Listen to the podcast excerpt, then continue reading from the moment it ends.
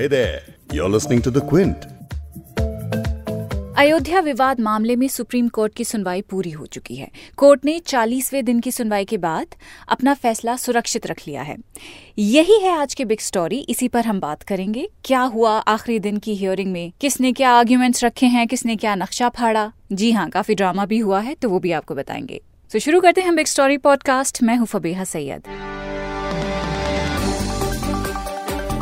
16 अक्टूबर को आखिरी दिन की सुनवाई के दौरान सुप्रीम कोर्ट में मुस्लिम पक्ष की ओर से हिंदू पक्ष की तरफ़ से जमा दस्तावेज़ फाड़ दिए जाने की वजह से माहौल थोड़ा गर्म रहा। इस पर चीफ जस्टिस रंजन गोगोई ने भी कड़ी प्रतिक्रिया दी। हालाँकि सुनवाई के आखिरी दिन इस मामले में एक ट्विस्ट भी आया। सुनवाई के आखिरी दिन अफवाह ये फैली कि सुन्नी वक्फ बोर्ड ने केस वापस लेने के लिए कोर्ट में हलफनामा पेश किया है, एप्लीकेशन पेश की है।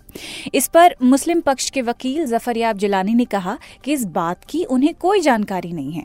ऐसा है कि अगर कोई एप्लीकेशन विड्रॉल की दी जाएगी तो कोर्ट में दी जाएगी। उनके एडवोकेट और लेकर, शकील अहमद सैयद, इनको तो कोई सेक्शन है नहीं। एक जो पहले जिनसे उन्होंने अपील दिया था पावर शाहिद हुसैन रिजवी को, वो भी कोर्ट में थे। उन्होंने भी कोई एप्लीकेशन नहीं फ़ाइल की तो अब ज़ाहिर है कि अगर वकील को इंस्ट्रक्शन नहीं है तो मीडिया में तो फ़ाइल होगी नहीं एप्लीकेशन तो हमारी इतला तो अभी तक यही है कि भाई कोई एप्लीकेशन उन्होंने मूव नहीं की बहस सुप्रीम कोर्ट में होगी, मुकदमा सुप्रीम कोर्ट में तय होगा। मीडिएशन पहले तो सिर्फ़ मीडिएशन के लिए है। उसको ये अख्तियार थोड़ा कोई मुकदमा विड्रा कर दे। आखिरी दिन सुनवाई के दौरान अखिल भारतीय हिंदू महासभा की तरफ़ से पेश हुए वरिष्ठ वकील विकास सिंह ने किताब और कुछ दस्तावेज़ के साथ विवादित भगवान राम के जन्म स्थान की पहचान करते हुए एक पिक्टोरियल जमा किया था।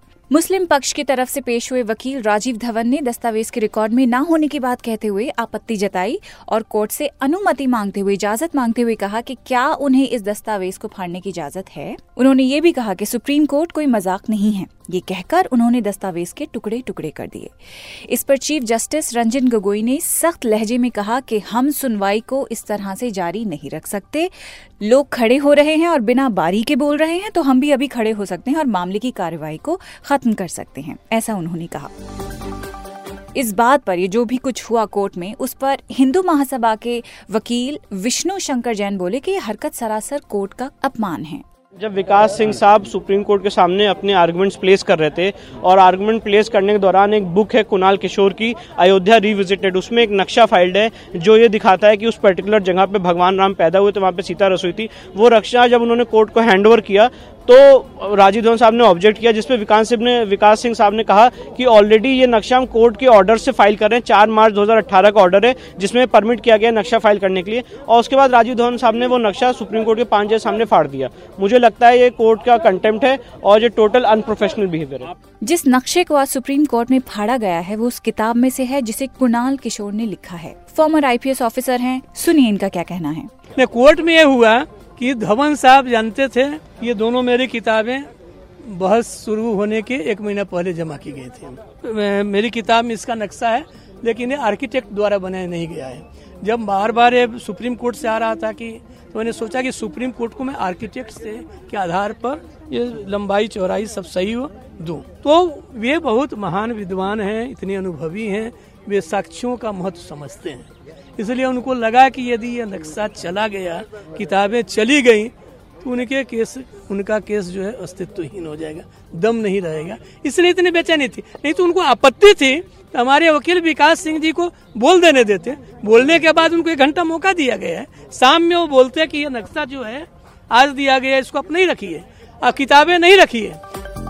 द क्विंट के लीगल कॉरेस्पॉन्डेंट वकाशा सचदेव इस पूरे केस को रिपोर्ट कर रहे हैं। वकाशा आप सुबह से कोर्ट में, आज हियरिंग का आखिरी दिन था। माहौल काफ़ी गर्मा गया था। जरा प्लीज़ हमें बताइए एग्जैक्टली क्या हुआ था कोर्ट रूम में जो मैप उन्होंने फाड़ा है। फिर वक्फ बोर्ड के बारे में बात की वो अपना केस विड्रॉ करें। एग्जैक्टली हुआ क्या था? थोड़ा लास्ट मिनट भी ड्रामा हुआ था इस केस में क्योंकि आज सुबह को पता चला था कि एक अटेम्प्ट हो रहा है कि सुनी वक्फ बोर्ड अपना एक, अपना ही पिटिशन और अपना केस को विड्रॉ करे, उसको निकाल दे कोर्ट से।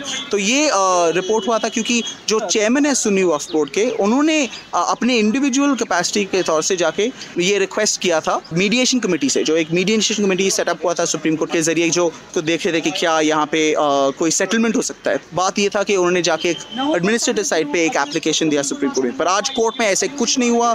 लास्ट में एक और भी चीज़ था कि शायद से आज एक सेटलमेंट ऑफ़र भी आएगा जो मीडिएशन चल रहा था साथ में। कोई मीडिएशन सेटलमेंट भी नहीं होने वाला है अब इस मैटर में। तो अभी हम बस वेट ही कर सकते हैं कि सुप्रीम कोर्ट इसके बारे में क्या बोले? अच्छा वकाशा ये केस बहुत ही ज़्यादा कंट्रोवर्शियल केस है बहुत पुराना केस है।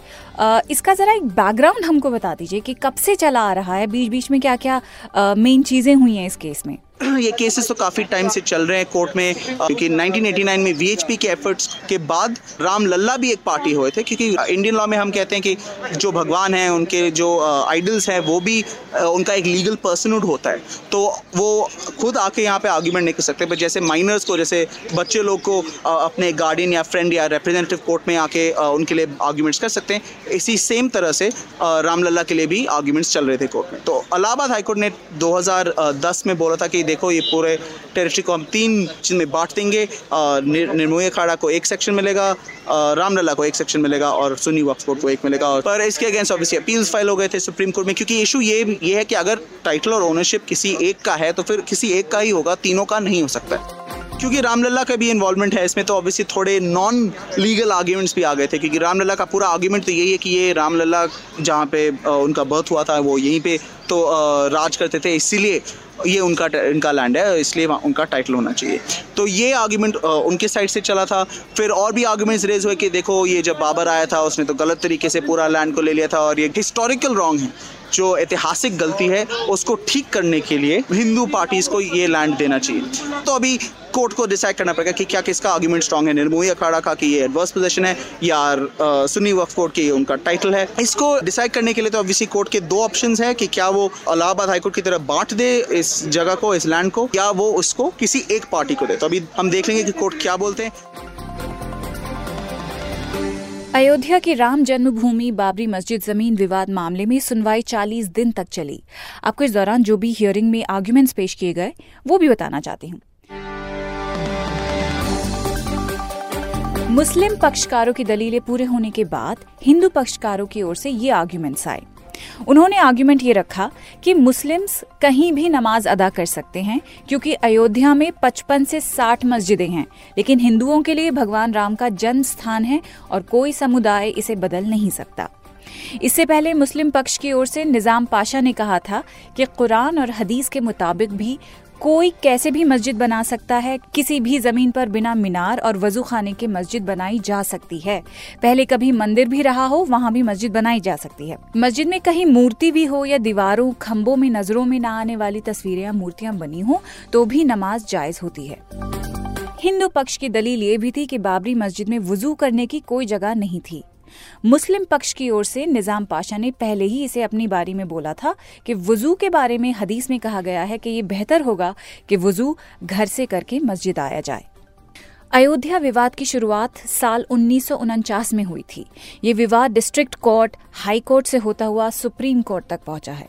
इस ज़मीन को लेकर हिंदू और मुसलमान दोनों पक्षों में काफ़ी विवाद भी रहा है। ऐसे में अब उम्मीद की जा रही है कि 70 साल पुराने इस मामले पर सुप्रीम कोर्ट से कोई ना कोई कोई ना कोई फाइनली सोल्यूशन तो आएगा ही आएगा। और बस उसी का इंतज़ार है। लेकिन आपको बिग स्टोरी के लिए इंतज़ार करना नहीं पड़ेगा, क्योंकि कल फिर हम हाजिर होंगे एक और बिग स्टोरी के साथ, एक और बड़ी खबर के साथ।